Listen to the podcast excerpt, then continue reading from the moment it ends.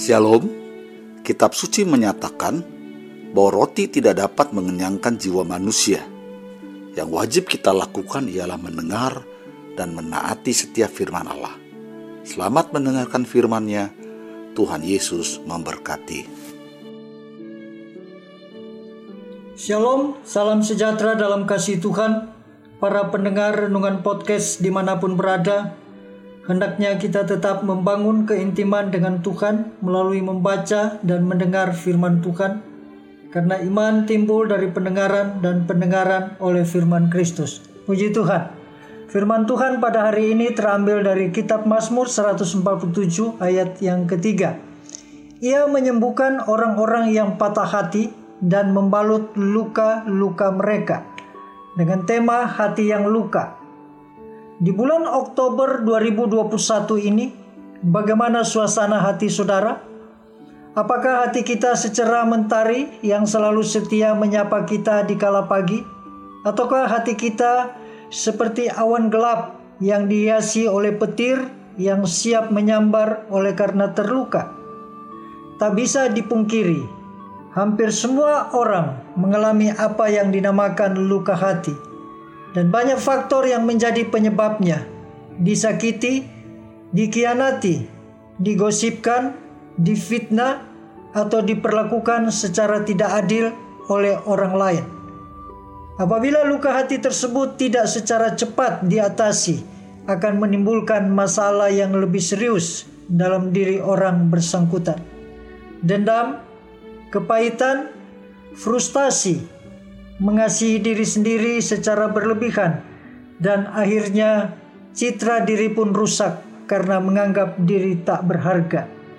Saudara yang dikasihi Tuhan, luka hati adalah suatu keadaan dalam batin seseorang yang menimbulkan perasaan marah, benci, kecewa, dan pahit yang begitu mendalam sebagai akibat dari penolakan atau perlakuan semena-mena dari orang lain namun pada dasarnya luka hati ini diperparah bukan karena perbuatan orang lain yang menyakiti, tetapi justru pada respon kita atau sikap hati kita terhadap perbuatan orang tersebut.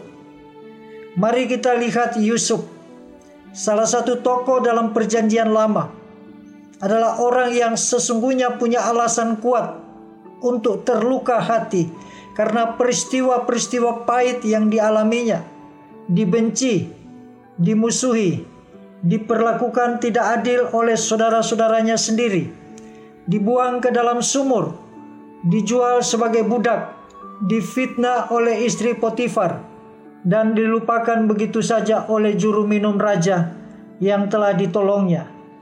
Meski demikian, Yusuf tidak membiarkan dirinya larut dalam kekecewaan, pemberontakan, keputusasaan, pahit hati, benci, ataupun dendam.